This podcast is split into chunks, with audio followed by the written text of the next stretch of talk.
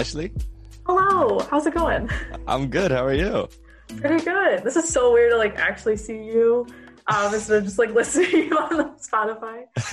yeah, we're doing it. I'm happy Yeah, to have you here. Thank you. It's actually really funny because like I tried ignoring you, like that video that went viral. I was like, "Ah, I'm not gonna deal with this today. I'm like, I don't want to talk about this. I don't even want to think about it. And then like it kept coming up like five times on my for you page every time I refreshed it. And I'm like, okay, this is a sign. It was nuts. Like I don't know if that happens with your for you page, but like I just keep getting the same videos that pop up randomly. And so I'm like, okay, so I followed the uh, the podcast on Spotify. I'm like, I'm not gonna watch it. You know, I'm not gonna listen to it. I'll just like follow it. And then I watched the first episode. I'm like, great, I'm hooked. And I watched like ten of them within like two days. Oh, that's amazing. Thank you. so- yeah, you're welcome. Um, so it just like chills in my Spotify playlist. And, like, I'm so afraid that like if I listen to it too loud in my dorm room, like people are gonna hear it. I'm like, this is gonna be so awkward to try to like explain this. yeah, it's tough for people to overhear that and not uh and not question uh, and not question it. Yeah, exactly. inquire a little bit. Yeah. no, I haven't had that experience on my for you page, but that's it was the same video. It was the same video, like the one that you went viral for. It just kept popping up, and I was like, "Ugh, I guess like I gotta watch it now. Um, and then it just has trailed me into like this addiction of like watching all these videos. Well, I'm Yeah. so psyched that that. I mean, I'm I'm sorry I kept push, shoving it in your face, but it sounds like it was It's a, a good outcome for sure. Yeah. Well, Ashley, thank you so much for being here. What happened to you?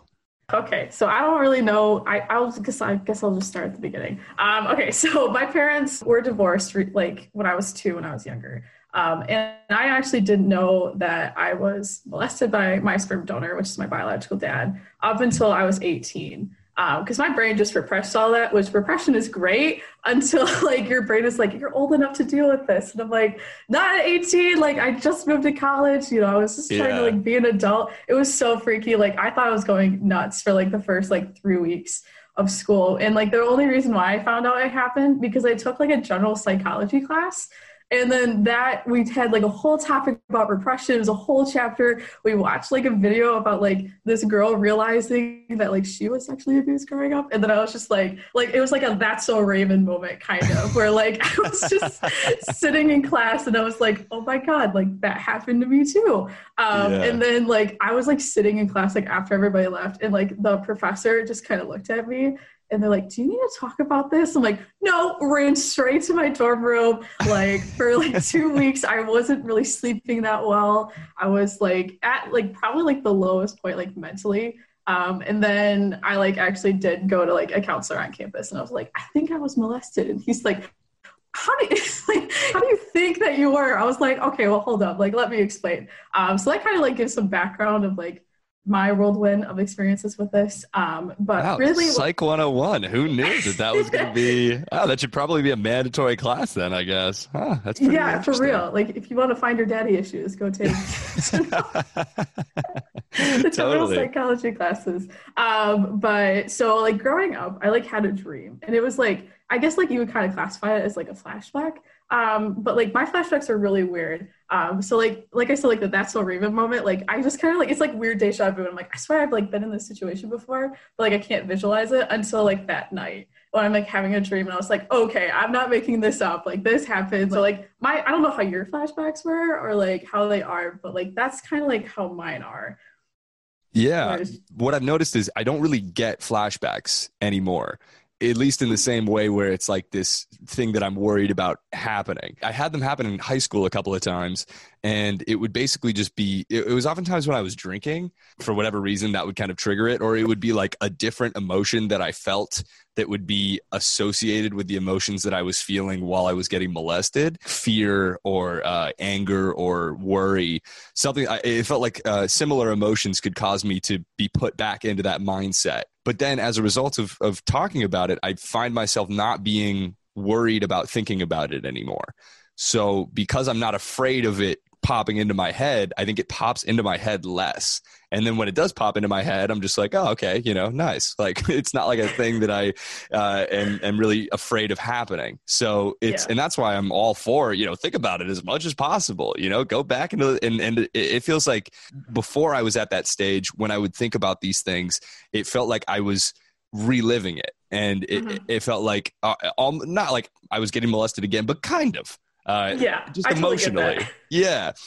So it's almost like when you put yourself back in that position enough times, you realize like you're okay.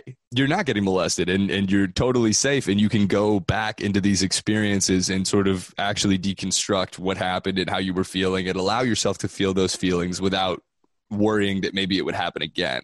So, um, yeah, it's it's uh, it's definitely gotten a lot better for sure. But um, but yeah, please uh, continue. Um, and so like I always had like this dream. I was like on this couch. I always hated this couch growing up, and I never knew why. And now like I'm like a 22 year old adult. I'm like, huh, this makes sense. Like the full circle kind of thing. Um, Yeah. where on this couch, sperm donor was next to me. Um, and then like he would like grip my inner thigh, and then like that would be all I would remember. I would like wake up super like panicking, but like as a 10 year old, you don't really know what, like a panic attack is. Of course. And so, and I was just like freaking out. I was like, he would never do that, like kind of thing. So I'm like, he's my dad, and now I'm just like, he's my sperm donor. Totally two different things. Um, and so when like I would shut down those dreams and like just because of like what was happening growing up. Um, and so when my parents divorced when I was super young, um, the reason why they got a divorce is because he was a paranoid schizophrenic. And That'll I like it. joke I joke about all this by the way. Like this is why I like failed group therapy because I joked about it. I was like, yeah, I was just molested. This is why I have daddy issues. And like everybody, like the therapist is like, Ashley, like you can't say that. Like I got like three other people crying. I was like, I don't know what else to say. like I don't know what else to do. Like this is so, so awkward. Like everybody's like talking about like how they got kidnapped and like they got raped, and I'm like, I just got touched, and they're like, that's really wrong. I was like, well, I don't know how else to talk about this. Yeah, well, you know, it's uh, I would have loved to have been in your group therapy session for that. That would have been perfect. Yeah. But yeah, it's it's not for everybody.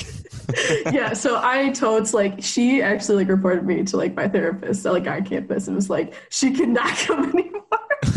they And, like, you out of group therapy. That's hilarious. didn't know you could do that, but apparently you can. Um, Yeah. And so, like, my therapist is like, this is not how you cope with it. And, like, literally, I joke about everything. Like, that's just, like, kind of like how I deal with it. Um, Yeah. I'm like, I'm not a comedian by any chance, but, like, any means. But, like, I just, that's just Yeah. what I do. I make other people laugh saying stupid stuff.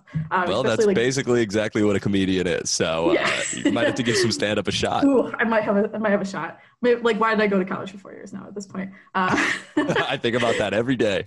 oh man um, yeah don't tempt me i'm like 22 credits away from graduating so i just need to Hey, Yeah, hit me up when you're done. We'll uh, we'll hit some open Ooh. mics. It'll be fun. Ooh exciting. Um, so going back um, basically like he's a paranoid schizophrenic. He had problems with drugs and alcohol mainly alcohol growing up. Like i never really saw the drug side of it. Um, and then he also had DID which is like dissociative identity disorder. So he- it was a whole cocktail of like it wasn't like if anything was going to happen in the house it was more of like when it was going to happen um, growing up. And i guess like my mom like she knew that like something was going on but like my little repressive self didn't know what was going on. And so i repressed everything um, because i had a sibling and the other sibling i grew up with like they went through pretty much the same thing. Um, i was always told they had it worse than i did um, because they remembered everything. And i was like not me. Um, you know i only i only had the couch dream like that. I mean like how do you take that to a jury and be like oh yeah by the way like i had this dream but like i don't know how else to explain it um, because like i was so young like when they were kind of like going to trial. It wasn't like a trial. It was kind of like just to kind of gather evidence like they were like trying to get with the school because i was a very angry child growing up. Like i seemed like super nice and happy-go-lucky but like i literally like cps got called on my mom like i don't know how many times because like i would just scream in my room and like slam my door shut. And like the cops came over they're like is someone okay? Like we like i live by a whole bunch of old people. So like we were the only young family and like the 10 other houses on our street where like it we we like said it like smelled like prune juice like down the road uh, because it was just like all these old people and so like when i was like growing up and like kind of like trying to process like what was happening and the only way that made sense to me was let me slam my door let me like shove my head into the wall which sounds like super like weird and whack but like that's just like what my little self thought growing up was you know okay um hey, it's like we all think crazy things when we're Yeah. little. I totally feel you. You said that your sibling, they knew, they remembered everything that was going on. They had a Yeah. similar experience. And then Yeah. you said that you kind of went to court. Yeah, so like they were trying. I know my mom, and then like our side, like so my mom's side of the family, we all live in the same town. Like it's really rural northern Michigan where we live, like super small town. It's a village, um, mm-hmm. and so like they were like trying to get gather all this evidence, you know, trying to like make sense of like what was happening because like my sibling they knew everything that was happening. Like they never repressed any of it. Like mm-hmm. they were living it and like processing it kind of like what everybody else has been like on this show. And then here i am just like i don't remember anything until yeah, i was 18 yeah. and then like when i told my mom about this i don't think i was i think i was like 19 when i told her. Because like i just kind of like reached a breaking point. Like you, you can only hold this in for so long before like you kind of explode. Um, and I exploded like at my house, like full on to my mom, I was like, you know, like the thing that happened with my other sibling. And then she's like, oh, yeah, like I know. I was like, well, it kind of happened to me too. And she's like, kind of. And I was like, well, it did. Um, yeah. And then, because like I didn't know, like it took me forever to like actually like be able to say like I was molested. Because um, like part of me was like really ashamed of that because mm-hmm. like it kind of makes me feel like gross. I'm like, oh, like great, I can't have a normal life. And I'm like, this is like my daddy issues 101 kind of thing. Oh, dude, um, same, completely. I mean, that was exactly what happened to me. Like, I, I yeah. w- literally could not say that I had been molested. It was my mom having to ask me, like, if it had happened to me, and then I was like, yeah, yeah but I, I, I didn't know what to do, and I didn't want to really say that. But yeah, you just get to a point where you can't take it anymore. I was yeah totally empathize with you there for sure. Yeah, and so like during that time, like, so I was like in elementary school. Um, and so like we would get like when like this kind of like trial thingy McDivvy, whatever it was. Like I don't think it ever went to trial because like we didn't have enough evidence. Um, mm-hmm. But like I would always get pulled out and like be seen by this counselor. And like I remember her vividly. Like she literally was my counselor up until like sixth grade. And I was like in second grade. So like she was always asking me questions like, do you know the difference between a good touch and a bad touch? And I was like, of ah, course. Like if anybody touches me, like that's a no go. But I think they're like really trying to like see if I like if anything happened to me, just because like I was his favorite kid um, because ironically, like, so his family spoke really whack. Like, they're all just kind of crazy themselves, uh, which doesn't mm-hmm. surprise me how he became crazy, um, to be honest. Yeah. Um, so, my other sibling, they have like brunette hair and blue eyes. And I have blonde hair, blue and green eyes. And I looked more like my sperm donor and everybody else on that side of the family. Well, my sibling, they did it. And so that's why they got the grew at the time of what I thought of the abuse, which is like mm. crazy to think of. Yeah. Um, and then like it was so you like, think because your sibling looked different from the rest of your family, and that's mm-hmm. why you think your sperm donor decided to molest them. Yeah, like it was like a like kind of like a not a tradition in our family, but like every time we went to like not like okay, not like saying like they got molested every single time, but like I'm just yeah. saying like in terms of like the abuse because it was like emotional, mental mental physical abuse that like was always happening to when I was growing up. And so they got the brunt of it because everybody down like they're originally from Chicago area. Um, and so since they didn't look like me and everybody else on that side, they basically got like shunned out. Um, and like we're told that like you look just like your mother because like my mom has brown hair, like gotcha. blue eyes, and they're like it's just like a whole thing. And it like I'll like kind of explain it like as like the buildup of like where I stopped talking to him, like officially cut him out of my life. Just to make sure I have this right, so yeah. your sperm donor is your biological dad, and he was the one who molested you. Mm-hmm. But he was still like a part of it because when you say sperm donor, I assume that that means that they're not a part of your life. No, they were. He was a part but of he was. life. Yeah, okay, so I was like twelve. 13. Okay, so he was the one that y- your mom and him got divorced at, at two. Yeah. He's your biological dad, but you didn't have a different dad that you grew up with. No, not at that time. So I didn't meet like my mom. She got remarried a whole bunch of times, like I think okay. like three other times before she actually like found like her high school friend, which is like super weird. They were like BFFs in like high school. And then he, like at 13, when I still like cut off all ties with my sperm donor, was when he, we actually moved into his house. And then that's when he kind of came up to us and was like, hey, I've adopted like three other kids. They're biologically not mine, but now they're mine. Do you want to do this like when you turn 18? And I was like, totally. Like, I just want this guy out of my life. Um, because, like, my sperm donor, like, when he found out I was going to college, he tried opening a Parent Plus loan through FAFSA in my name. So then he can use my credit score, which I don't have a credit score because he freaked me out, um, and like use my loans to buy drugs and alcohol.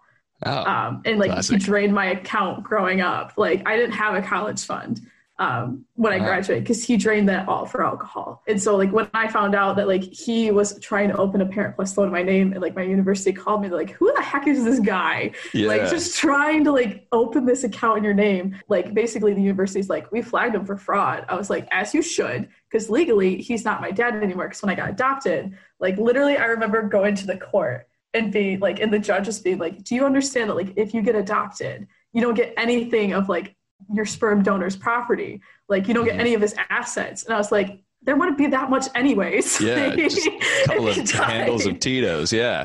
Yeah, Right. and like he was obsessed with the Chicago Bears. So like I'd have like all this memorabilia. I was like, I freaking hate the Chicago Bears. Absolutely hate the Bears Yeah. because of him. At age 12, that's when you started cutting things off.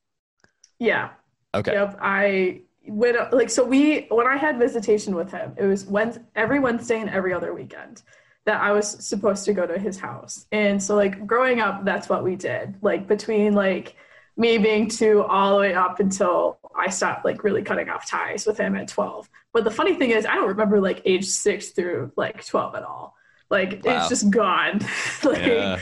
and so I'm thinking like that's when it started happening because at that point, like my sibling, they're two years older than me.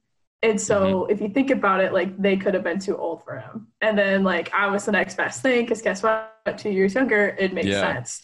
And so like I think that's why I just like my brain was like you have to deal enough with like the paranoid schizophrenic side of him. Like he literally like growing up, I remember like locking myself in my closet like to get away from him, which seems Mm. like so absurd and like really super sad, but like it's honestly kind Yeah. of funny. Like little me like hid in the closet because his fat ass couldn't fit through the door. That's a pretty good defense mechanism. Yeah, Yeah. or like we had bunk beds uh, with my other sibling in the like in the room, and like I always was like I'm sleeping on the top bunk no matter what because it was in a trailer. So like the ceiling in the trailers are like super short, and so he couldn't fit his fat butt up the ladder if he wanted to like do anything with me sleeping. And I think that's why I hated the couch so much because like that's where everything really much happened was like from what I remember basically like with those like that's so Raven kind of moments Mhm. um, and like those like nightmares is like on the couch and like if i had that couch like if i inherited that damn couch from him like before i like cut off all ties with him i would like burn it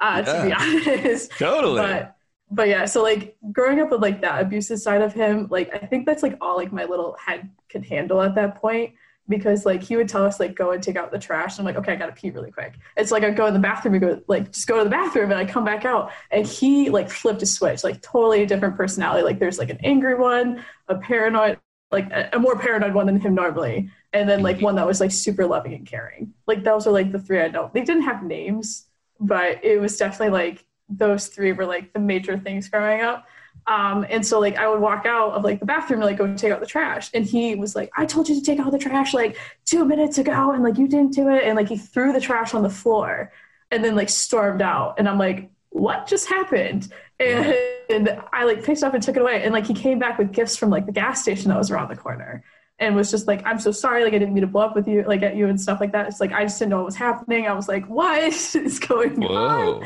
Yeah so it was it's not like in the movies like it is like a light switch moment kind of thing um, but like definitely like tv shows don't really show it in my opinion the right way because like growing up it was it was so weird. Like they didn't like be like oh my name is like lorisa or like some stupid and be like i like to dress up. Like yeah sometimes they are but like other times like it's just like a different side of him that Mhm. wouldn't come out. Um, and then like more abuse would happen where like my mom like he wouldn't feed us good and like when I mean feed us good, it was like Mrs. Grass chicken noodle soup and tater tots like every single night. And Yeah. it took me, it sounds like so stupid, but like I literally couldn't eat Mrs. Grass chicken noodle soup for like 10 years after. like it's just so gross. Like, and now like it cures like all my stomach aches, but like I literally would see it at the store and I'm like, I would like kind of like gag a little bit. I'm like, that's so nasty. Because we yeah. literally eat that all the time growing up. And so like my mom would like send us over with pork chops to like make like shake and bake kind of pork chops like he can make. Um, and then like the little dick would like cook it on his own and eat it in front of us. And it's like, oh, here's Mrs. Grass chicken noodle soup and tater tots. I'm like, bro, what the hell? Like those are our pork chops. Like, Brutal. Yeah. yeah. So I think that's like really what kind of happened. Like, and I was just trying to like survive and deal with that. Um, because like in my town, like growing up was really taboo. Like, I mean, like this is like early 2000s. So Mhm. like growing up in like a small town, like the church didn't really want to affiliate with us. Like my mom, like so we tried going to church. That didn't really work out because like my paranoid schizophrenic sperm donor was like, that's a cult. Don't join it. At the same time Uh-huh. as he like locked us up in his room and like we were like had like a candle. It's like a really weird like criminal minds kind of scene, like to be honest. We're like in front of Yeah. this bookcase and he's like reading his books about like Nazis like taking over Germany and he's like the Nazis are coming out to get us. I remember looking at my sibling and I'm like, what is going on? like Yeah. growing up, I mean like sh- like they were two years older than me. So like they kind of understood what was happening and like I know they protected me a lot growing up. Um, but it was just weird. He wasn't on meds, and like that's why they got my parents got divorced growing up, and so like that kind of took it like where we just didn't affiliate with the church, and like the town kind of looked at us differently. Like I know like growing up in school with the whole like trial thing, kind of the teachers would like look at us differently, like as Mm. like different students. So like they wouldn't take like special time to like yeah you're not going to be like successful. I think that's like why I want to be a teacher too, is because I'm like oh my gosh, like I want to be that teacher that I needed growing up because I needed a lot of help apparently growing up. I didn't do good at all in school. Like especially during the time of like between I was like 6 and 12. Like I couldn't tell you like in 6th grade what I did that year before because mm-hmm. I just didn't remember.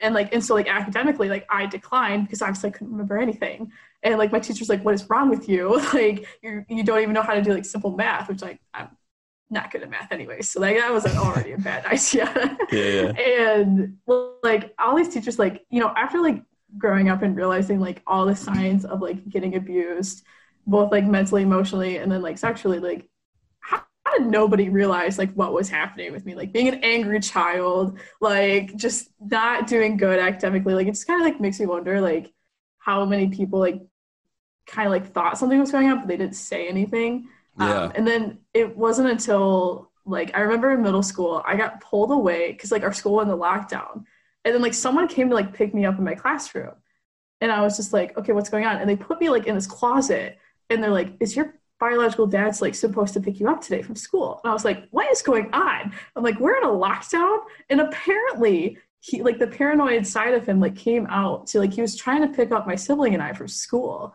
and he set up a full lockdown because like he was having like a mental breakdown because he was trying to take us on a vacation um, on a Tuesday. And it's funny because like my mom put him on the no pickup list, which is absolutely hilarious because like when you're put on like the no pickup list, like you cannot be like pick up anybody. Like half the time you're not even supposed to be on like that school property. Mm. And so like he triggered this like full on lockdown. And I'm just like chilling in this closet, like with this, like the same counselor I had from like second grade. I was just want to eat lunch. Like I was like so focused on because we had Bosco sticks, and I was like, I just really want to go get some Bosco sticks. And she's like, Well, no, you can't go out in the hallway because like we're on lockdown. I was like, Well, can you give me Bosco sticks? Like I know I was just like so fixated on that, and like the Yeah. counselor's like, What is going on with you?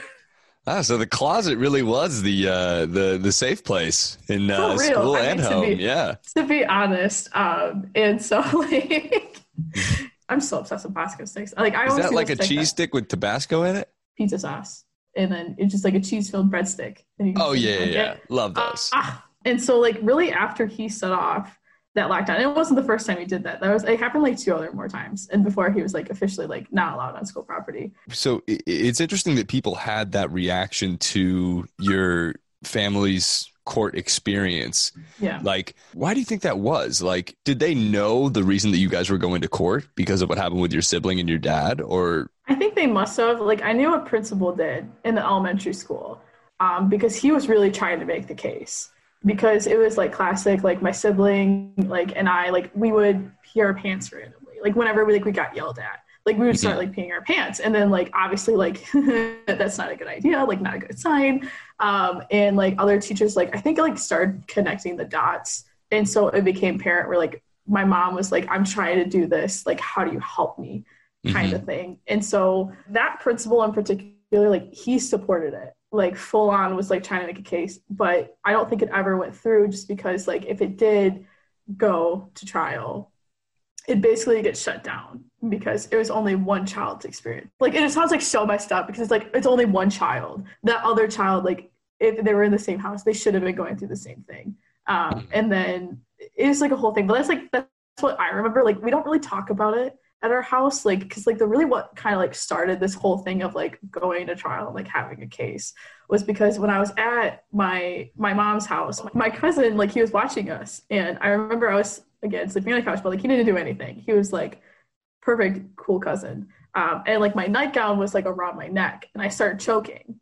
And so he unraveled the nightgown but I told my sperm donor, and he saw that as, oh my gosh, like I think it must have been jealousy or something, because he's like, I'm not the only person like touching her, and I was like, what like is going on? And so like he yeah. ended up like not staying at our house, like he like we didn't even talk to him for like a good two years, um, and like so never your saw him. Donor saw your cousin trying to save you, and, yeah, and took that as him trying to molest you too.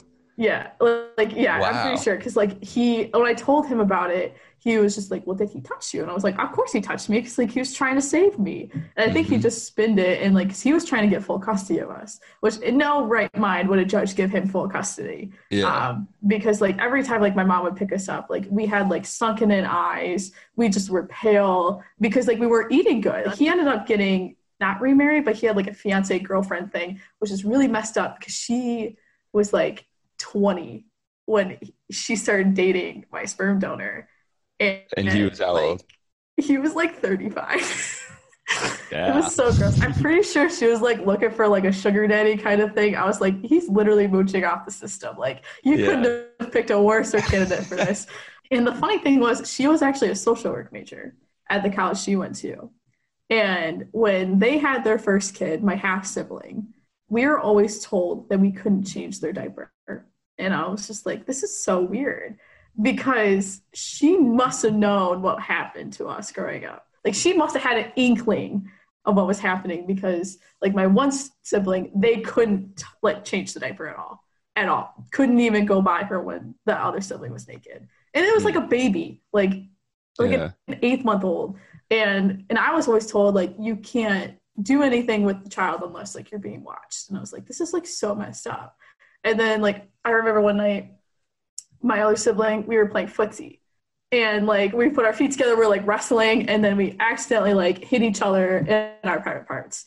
Like, and then yeah. like 20 minutes later, a detective showed up and like all these cops showed up to like interview us because like they thought like my dad's girl, whatever girlfriend, fiance, piece of crap she was, um, whatever you want to call her, uh, basically like thought that like we were like touching each other like willingly, and it was like an innocent accident, and so it was like a whole thing.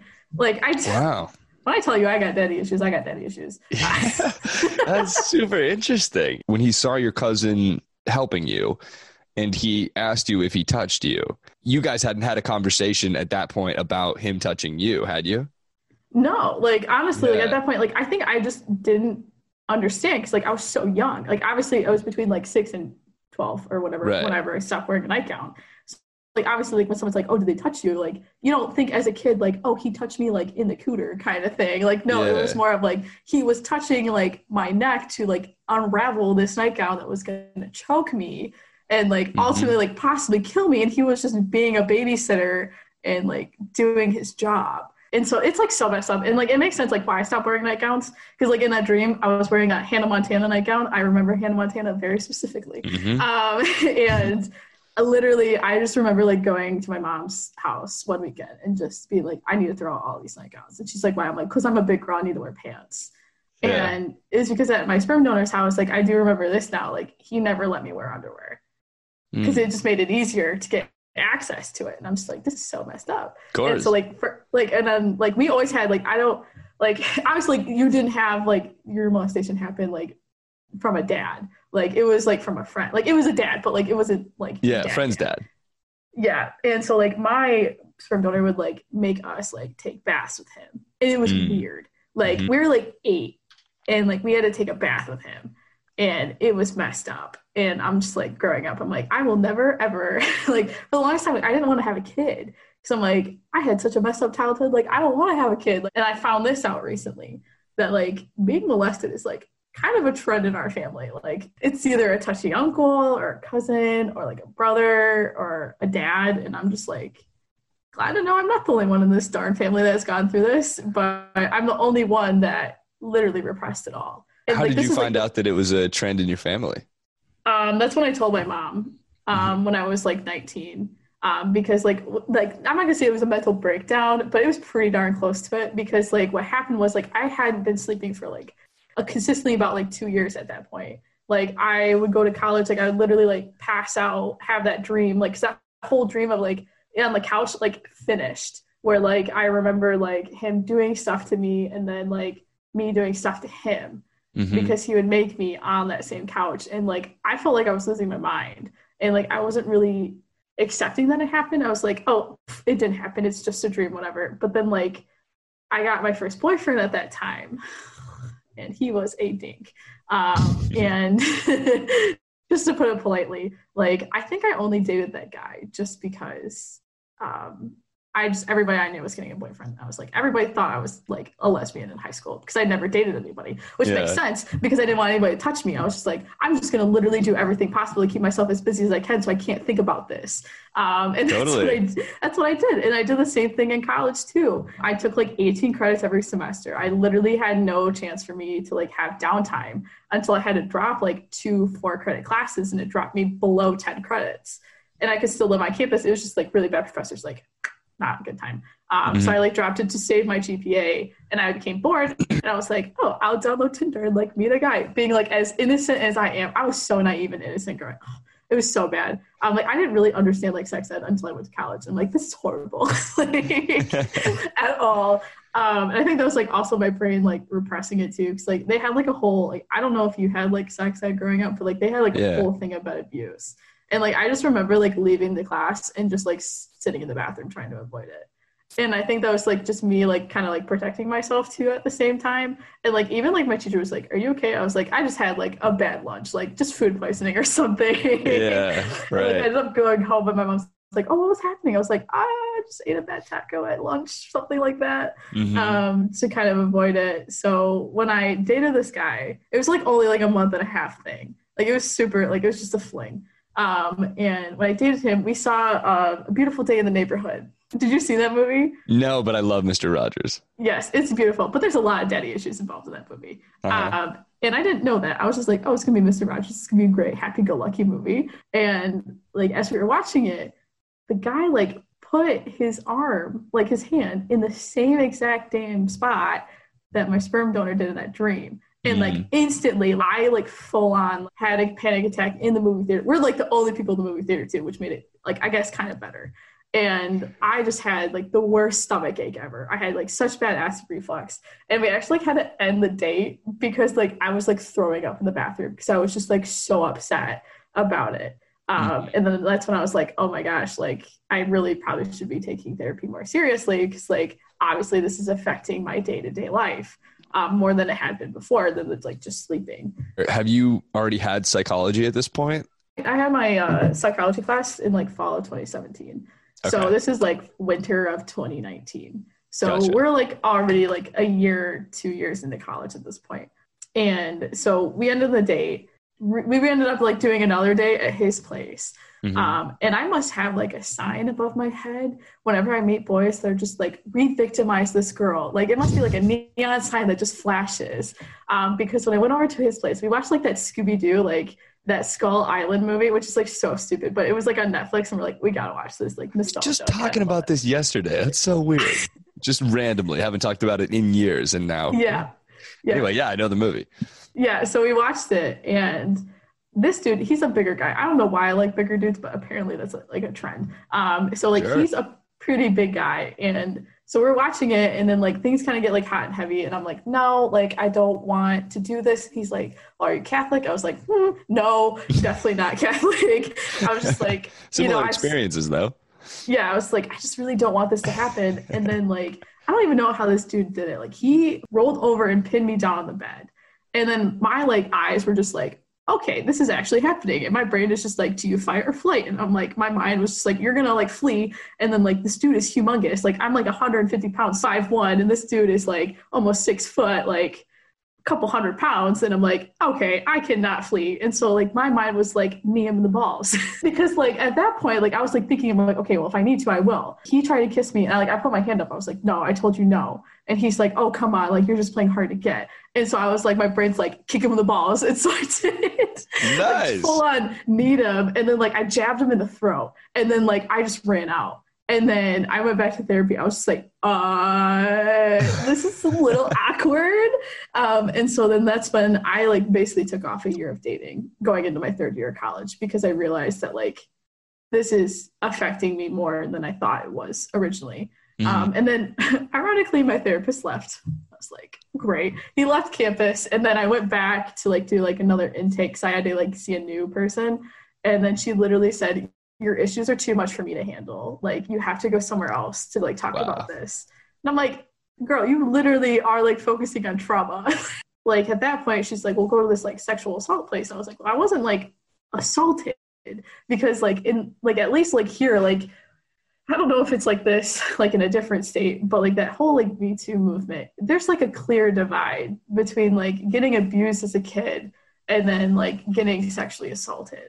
Um, and like sometimes there's this gray area of like people are like, oh, you were just molested. And that's why I like I had that assumption like in therapy. I was like, oh, I was just molested. Like, you know, you all got like, you know, raped and Mm. stuff. And so it was like really hard for me to like find someone to take me in because they're like, oh, you just had childhood trauma, like you have to go and see a therapist, which that meant like my insurance had to get involved. When insurance gets involved, then my parents know about it. Cause like my mom didn't really know I was like seeing anybody to talk about this. Mhm. Um, she thought I was just dealing with it on my own, which funny to her that she thinks I can deal with this on my own. kind of thing. Like I love my mom, but I was like, how can you not see this? Um, Yeah, it's it's interesting with the Me Too movement because I sort of felt similarly just seeing all of these people coming forward, which is obviously awesome. I, the more people that speak out, the better, regardless of the Mhm. experience that, that you've had. But I think part of it is that people who have been molested are oftentimes not like when it happens to you, you're not at a point where you're able to articulate what happened very well yeah. if at all. And when the more time that passes, it feels like, you know, the easier it is to just not continue to not speak up, to just stay quiet. And I feel like there needs to be this integration of molestation and childhood abuse into the Me Too movement. And it should be as prevalent as the Me Too movement is right now. A big part of it too is that people, not that people don't get uncomfortable with rape and things of people who are adults, but particularly with children, it seems to just be this thing that people like really don't want to come to terms with. Yeah. Uh, that it happens and at alarming rates. It's obviously very popular with this podcast. yes, exactly. So I, I think that really just comes down to people like yourself speaking up about it. And you never know how many people have experienced similar things, but just by being open about it, you'll uh, you'll find out pretty quickly. So, um, yeah, no kidding. but yeah, it, it is kind of wild. We definitely need to have it be more of a Me Too for kids type thing yeah, going on. for real. Yeah. Yeah, because it's like it's like I don't even know like how to like approach it. Like I think that's why I did so bad in that support group. Because like some people like it did like they did have like childhood trauma, but it like evolved like it happened their whole life, and I was just like, well, it just happened to me like in five years, and that's that's what kind of like gave me like this assumption of like, oh, it's really not that big of a deal. And like I don't say like I don't like the Me Too movement. It just like it makes me uncomfortable because it's like how can I like you know get to this point where like I feel comfortable in this setting to like talk about this, but like if I were to put like you know, hashtag me too on like my Facebook page, everybody's gonna be like, oh my God, you went to college. Like, who did this to you? And I'd be like, hmm, Yeah. kind of funny because it wasn't anybody at college. And like, I just wish that like people, like, especially like teachers understood more that like this is a lot more popular. And like, yes, it's awkward, but then like it turns into this, like, at least we're doing this in like a healthy way. Because Mhm. like, I have like the other siblings and like cousins and stuff I have, like, they have turned this into like such an unhealthy thing where like they turn to like alcohol dependence or they're just like so obsessed with sex um, to the point where I Uh-huh. have like so many nieces and nephews at this point, and I'm like, can y'all like slow down? and it's like so uncomfortable because they're like, you know, I always get like pestered by like either like my mom or like now my dad, um, who adopted me, where he's just like, you know, at some point you're gonna have to do it if you want to have kids, and I'm like, I could just adopt. Yeah, totally. like, Sure. and it's just like so awkward because it's just like you know they're like well your mom dealt with it like they got over it like you should get over it too and i'm like eh, a lot easier said than done and like Your mom dealt with it like she got molested too? yeah Oh, okay. yeah she had the same thing happen to her growing up but like I think it only happened like a couple times. I don't think it like happened for like a chunk of her childhood because like for me like I said I don't remember from like 6 to 12. Mm-hmm. And so obviously something was going on from 6 to 12 and like the more I have like flashbacks and stuff, the more I'm like piecing it kind of together where like the more that I don't remember is because that was like the worst it got. Like where it wasn't just like him doing stuff to me, it was like him making me do stuff to him. Yeah. And like for the longest time, like I was so disgusted with that. I was like, that is disgusting. Like, how can you make a child like literally do that? Mm-hmm. Um, and, like pleasure himself with like my hand. And I'm like, this is so gross. Um, but then I was like, wait a second, like I was like eight there's no way that I would have been okay with that, like understanding it. If I had the head of me right now and put it in an eight year old little kid's body, no way would I have been uh, totally okay with it. And like, I think that's like the thing I struggle with is just like understanding that like you didn't consent to it. Like, someone yeah. obviously like abused their power and like, did that. So I don't know if it was the same with you. But we all do that. We all go back into those experiences with the mindset that we have now, and we just think about how ridiculous we were to have not just done something different. Why didn't we ask for help? Why didn't we tell them to stop? Yeah. Yada yada. I mean, there's an infinite number of reasons and things that we could have done differently. But the reality is, just as you said, it was not a situation where we were able to consent. In fact, it would have taken. We were ten years behind uh, until we were able to consent. I totally get why we all do it, but it doesn't serve any purpose, you know, to just like beat up on your old self for for not behaving different. Yeah. Um, but it's hard not to. And I know a, uh, a number of people who did say yes at that age, and even in that scenario, that is not consent. You yeah, they didn't obviously they didn't know any better. Exactly. Like I was like obsessed with sex like growing up. My poor little pet shops, like I always made them like have sex. Like my other sibling and I would like always do that, and like we went over to like friends' houses, and like we would do that, and like though like our friends were like, "What are you doing?" And I'm like, "Wait, you guys don't understand sex?" And they're like, "How do you understand sex?" I was like, "Oh." like, kind of thing. Did you say pet think, shops? Like littlest pet shops, like this little like a Barbie, just like on a tinier scale. Yeah. Um, and so like these little pet shops, like they had like their own like houses and stuff, and like he would always buy us littlest pet shops growing up, like my uh-huh. stepdaughter would. Every time any abuse would happen. And it was like so weird because like he had like no money. Like I don't even understand like how this dude afforded that stupid trailer that we lived in like half of our childhood. Yeah. Because like he was just mooching off the system. Like he literally did everything in his power to not pay child support. I think it got down to like where he was literally paying like twenty dollars in child support for my sibling and I every wow. week to my mom. That's not even like enough for us to like get groceries for each kid. And so like it sounds like so messed up like the more I talk about this, but honestly like it makes me happy that like you're not like sitting there like crying like, like of course not. I actually made people cry. I like felt so bad. I was like, Oh, that's like the worst thing. Like when you when people react that way. And you know, it's not that people are meaning to make you feel bad. It's just a reaction to it. But as a victim, you're like, "Oh fuck, I forgot. That's how people view me and what happened yeah. And so I completely get where you're coming from. And it is so much better when people don't judge you. And I think a big part of that is not judging your own experiences, getting to a point where you're like, okay, this happened and like there's nothing that I can do to change it, but I can totally change my perspective on it. And yeah. I think the more you accept yourself and what you've been through, the more you're able to accept what everybody else has been through mm-hmm. and who they are. And uh, yeah, it's it's um it's all good. and so, like oh, oh sorry. No, no. Um, me with relationships, it's really hard. I don't know if that was like how it was when you first started dating, because like I've never dated in high school, like because I just never even opened that avenue. Like that's why everybody thought I was freaking lesbian in high school. They're like, "Oh, you never slept with anybody." I was like, "This is really awkward." It's like, how do I like explain to you? Because like at that time, like yeah, I beat you guys to it. You just don't know. Yeah, yeah by a number of years. beat you to the race, man. Yeah. Um, but like I didn't, I didn't know at that point. I was just like, I just don't like to be touched.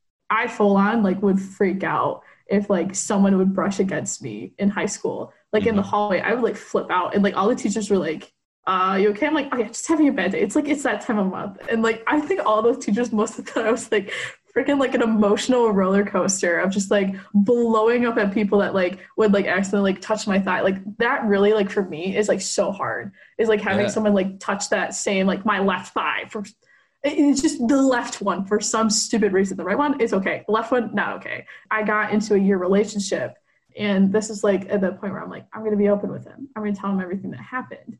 Told him like if like I don't have sex, like I hope you're okay with that. Like you can do whatever you want to please yourself other than cheat.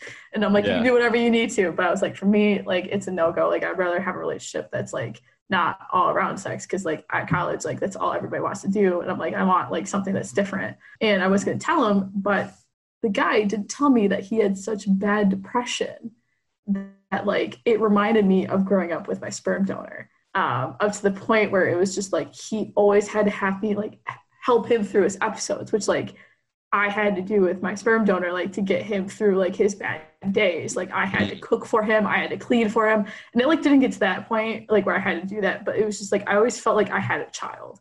And and then I was just like, I literally had like this realization during quarantine. So we did during the whole quarantine thing. And like yeah. in Michigan, like the whole state shut down. Like literally for about a good like two and a half months, where like you couldn't travel from like downstate to up north. Mm-hmm. Um, and I go to school like 150 miles away from my house. And so like he was from like Detroit area, I was from the northern part of it. And so like that was like the best time. I was like long distance relationship, no touch, no nothing, perfect. Like yeah. I need to do this more. Um, kind of thing. Um, and then when quarantine got over, he actually ended up moving up north, like where I live. And then he started getting like more like I want to like we should have sex, and I'm like, oh no, not ready for this, mm-hmm. uh, kind of thing. And it got to the point where like I, I never told him because I didn't think he could handle it. Because like he was dealing with his own problems. And like he ended up like abusing drugs and alcohol with like his ant like depressant like antidepressants. And then i'm like yeah, this is like history repeating itself. I don't like yeah. to say history repeats itself. I'm like it sure does rhyme kind of yeah. thing. And i was like yeah. this is like really awkward. So i ended up cutting it off with him. And then i ended up getting into a relationship with another good friend of mine uh, down at school. And I was actually open about it. I was like, this is what happened to me when I was younger. Like, if you want to run, this is a good time to run. I flinch all the time. And like I feel so bad. It's like I can't like shut that part of my brain off. And I think like that's what I struggle with and like doing this is like obviously like making me like freak out a little bit. Like I was so scared to do this, but now it's just like nothing. Like to be honest. I love um, it yeah, it's like it was like I was literally shaking before this. I was like, this is gonna be so awkward. This is gonna be so awkward. I literally was like opening my laptop. I'm like, why am I doing this? And now I'm just like, we're like an hour in. Like my face is like probably red as a tomato, but like we're yeah. going through this. Yeah, I'm so glad that you uh, that you powered through. I mean, I know the feeling. It, it it's similar to doing stand up about it. It's like, wow, yeah. like this is is this, is this really what I'm gonna do right now? And then you do it, and you're like, I'm so thankful to have just like powered through the the nerves and. uh so that's great. I wanted to ask you a little bit more about when you uh, uh, spoke up to your mom initially after yeah. you had psychology and you realized all these things were happening. Yeah. Can you talk about that experience and what it was like? How did you? How did your mom get to the point where she ended up telling you that the same thing happened to her? Um, so it was kind of weird because like we had a lot of family stuff going on at that point. My grandma, we found out she had dementia, and so like my mom was just like always hanging out with her, and like my homework from my therapist at the time was like, you gotta tell your mom. Like, you gotta tell somebody. Cause like, I didn't tell anybody. Like, at that point, it was just like HIPAA was the only thing, like, from like me telling another person. I was like, there's no way. I don't want anybody to think I'm crazy. Cause like, that was the thing. I didn't want anybody to think I was crazy. Because like, when you come from like a house that's so mentally unstable and you say, like, oh, my dad had paranoid schizophrenia, everybody looks at the statistics like, oh, you have a 50 50 shot of you becoming a paranoid schizophrenic too. And I was like, no, we're not going to look at those statistics right now. I am just like trying to live my life as a normal human being. And I also got put on like sleeping pills, but they weren't sleeping pills. So they're meant like if you have depression um, to kind of like sedate you a little bit. But if you don't have that wiring in your brain right, where you do have depression, it literally knocks you out. But it's not a sleeping pill, so it's not addictive. And so I started going on those. But when I popped one of those like little 25 milligram pills, um, I slept for like 17 hours straight. Mm. And I woke up for like two hours and took a four hour nap. I literally slept the whole day away because like yeah. I literally haven't been sleeping for two years. And so like my mind was just like sleep kind of thing. And like I didn't have nightmares. It was perfect. And then like three days went by and my mom was like, you need to tell me like what you're on. Cause like she knew I went to my doctor for my physical and like she almost called the doctor's office to break HIPAA and be like, what in the world did you give my daughter? Cause like she's sleeping and like she's totally depressed. And like I was like, I need to tell her. I can't tell her. I literally was like on a deadline of like three days before I left for school again because it was like winter break. And then I went upstairs and we got like this really huge argument. And then I ended up going downstairs and like slamming my door shut. And I was just like, it was just about like having my mom, like spending all of her time with her mom and like never having enough time to like, you know, talk with me. And I needed to talk to her. And she's like, well, we want to talk about. I was like, I can't talk about it right now because like it has to be like this like two three hour thing where like you can't be doing anything you can't have like any other prior obligations because like obviously like it's an important thing to talk about but like she was just more of like oh god she's pregnant kind of thing. Right, i'm yeah. like no it's definitely not that. And i ended up like going on like a hunger strike. I didn't eat at all that night didn't go up to dinner. Mm. and then i went upstairs that next morning and my mom didn't have anything going on that day. And i was like i gotta tell you something. And then that's when i told her and she's like oh my god. Like mm. kind of thing where she's like you know the same thing happened to me too you know but like it was with my cousin. But like from what i understood from it it was only like a one and done thing. They ended up like removing that cousin. And like she just never talked to that cousin again. Um and then i was just like well from what i remember this is like because I, at that point i only knew what happened in the dream. I didn't remember like me doing anything to him, him like doing more to me or anything like that. It was just strictly that dream. And she literally was like, if I would have known, like if we could have gotten this information out of you when you were younger, like you wouldn't have had to go over to his house anymore. I was like, well, sorry. Yeah. And I was like, sorry to inconvenience you. And then we just never really talked about it again. And then like we found out one of my cousins that's like really close to our family, like she kind of went through something similar with her half brother or like whatever. It's like a whole thing. Um, and then like my mom would kind of like talk about it more and be like, oh yeah, like and like have me like sit in those conversations. And I'm like, this is really kind of triggering. This is really uncomfortable. Because mm-hmm. then like my aunt knew, and then like my uncle knew, and then like more people kind of like knew, but they didn't know the extent of it. And then it just like was this like really awkward thing. But like we just really don't talk about it anymore. So my sibling and I worked we worked at the same grocery store. I was a bagger, they were a cashier. We made a dream team bagging up groceries. Mm-hmm. Um, and like he would come in and he would like insert himself in our line and then he would have our half siblings or like he would catch us like as we're stocking aisles with our siblings and like they'd be like super excited to see us and then he's like they really miss you you should really come over and like hang out with us I was like, this is really messed up. He literally got banned from that grocery store. He couldn't come in because he just like kept stalking us. And he would send in like family friends to be like, you should really go see your dad.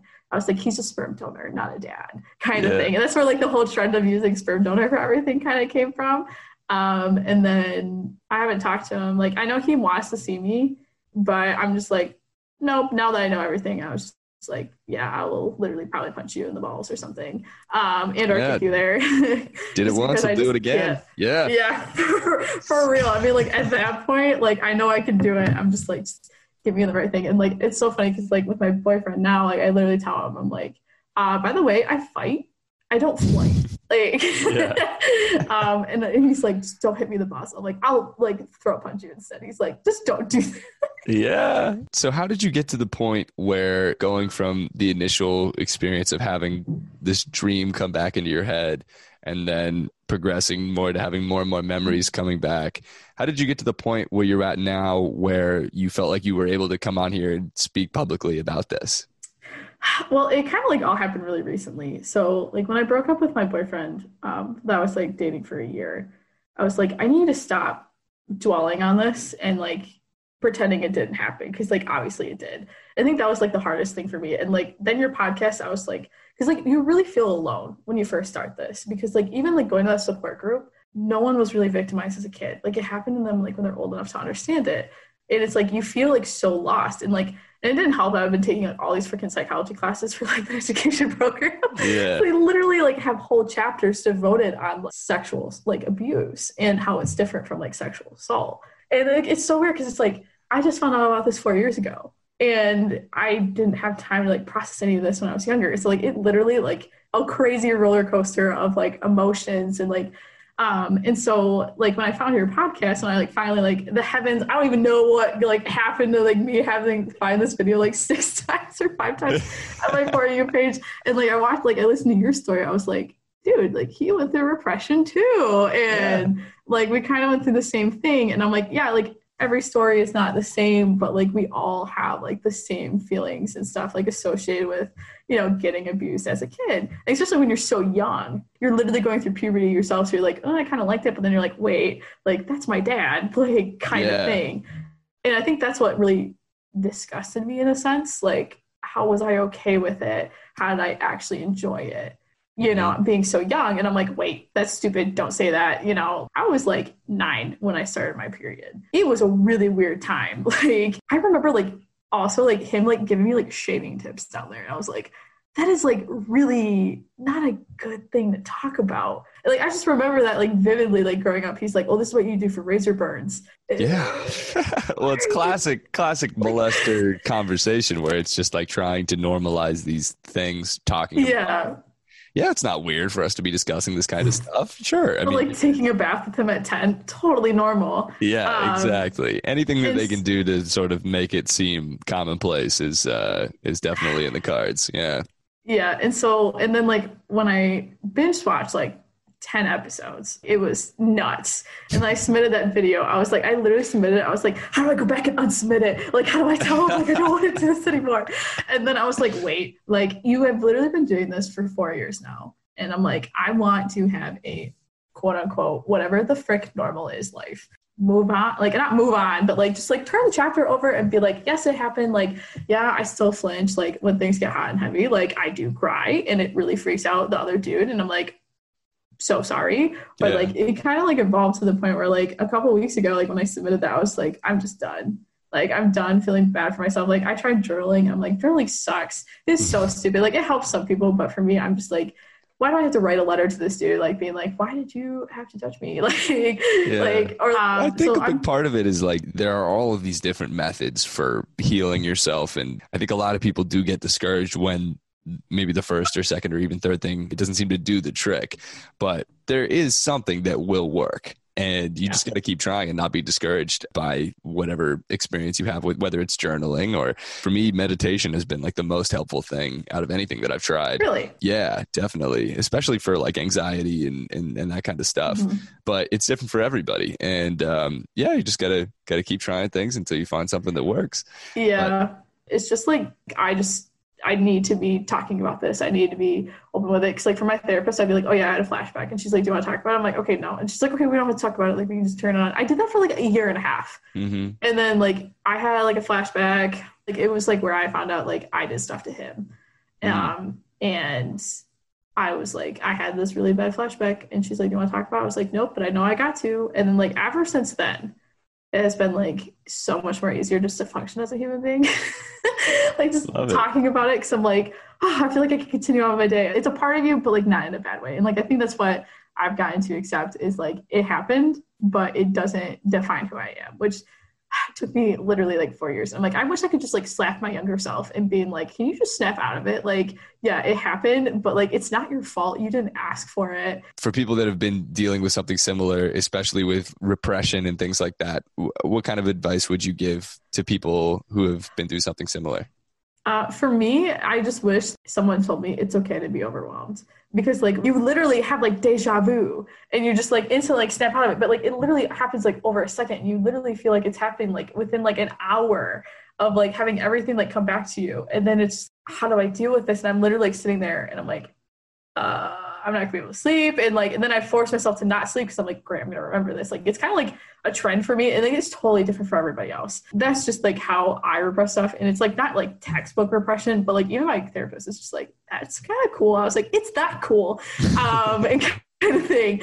Um, because she's like, she's never heard of it being like that before. Like, it's always been like a flashback where like you understand it all. It doesn't happen like over the course of days where yeah. like my flashback can literally take like a full week for me of literally just like doing the bare minimum where people ask me like are you okay and like i literally have like eye cream for like when i have those days and like mm-hmm. weeks where i can like put it under my eyes so like nobody knows like i'm getting no sleep um which is so for bad sure. but like i guess just like it's okay to be overwhelmed and like take it your speed. Therapy is like really your own pace. Like there's no you have to meet this deadline. And I think that's what I was like looking for in therapy for the longest time was like you have to meet this deadline and like i think that's why like my first therapist like gave me that you know, like you need to tell your mom before you come back for winter break. If this is like you've been literally talking about this all semester, like having to talk to her, like you need to go and tell her. And then when I finally did, I was like, huh, that wasn't that bad, even though like we're all crying and like what else can I do? And then like I started like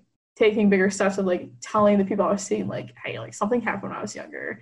And then like being able to the point where like now like my relationship, I'm like, yo, I was molested. Like it happened. And like I understand that like I flinch and I try not to I like you, yeah. but you kind of remind me of my like you don't look like him, but like you kind of remind me of like a very time like a time in my life where like I didn't know it was happening. And like for yeah. me it's it's just like being okay with not being okay and having Definitely. like someone else know it sounds horrible. Like you don't want to tell anybody because it's like you're trying to deal with it yourself. But like the only way to really deal with it is to tell other people. Either it's like a therapist and or like my mom in my case, even like your significant other, because like once they know like something like triggers, like especially like for him, like he always asks me like, is it okay if like we snuggle or like, and I'm like, no, it's not okay tonight. He's like, okay, that's fine.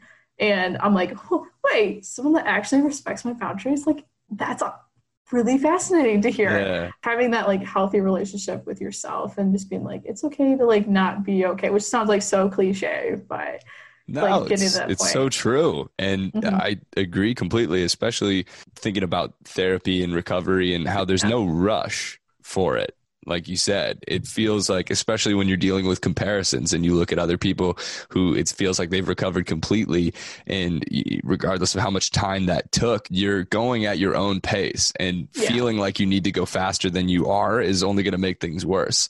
It so, does make it 100% worse. Don't do that. Yeah yeah exactly. So i think just recognizing that there's no time frame that you need to meet for any of this stuff and it'll happen. You just have to be willing to take the steps that are necessary and the first first one, I think, just as you said, is telling people, speaking up. Yeah. And uh, it really does feel so freeing when you are able to do that.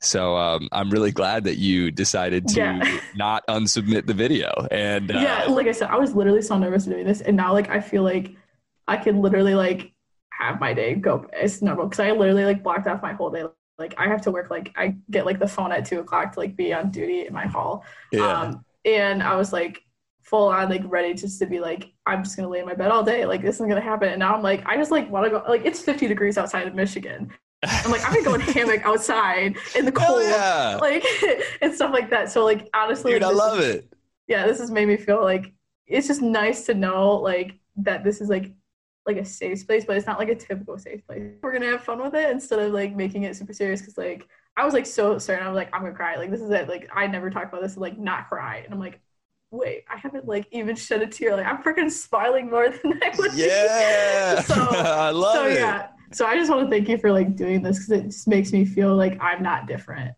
Um, and like there's people out there that are the same.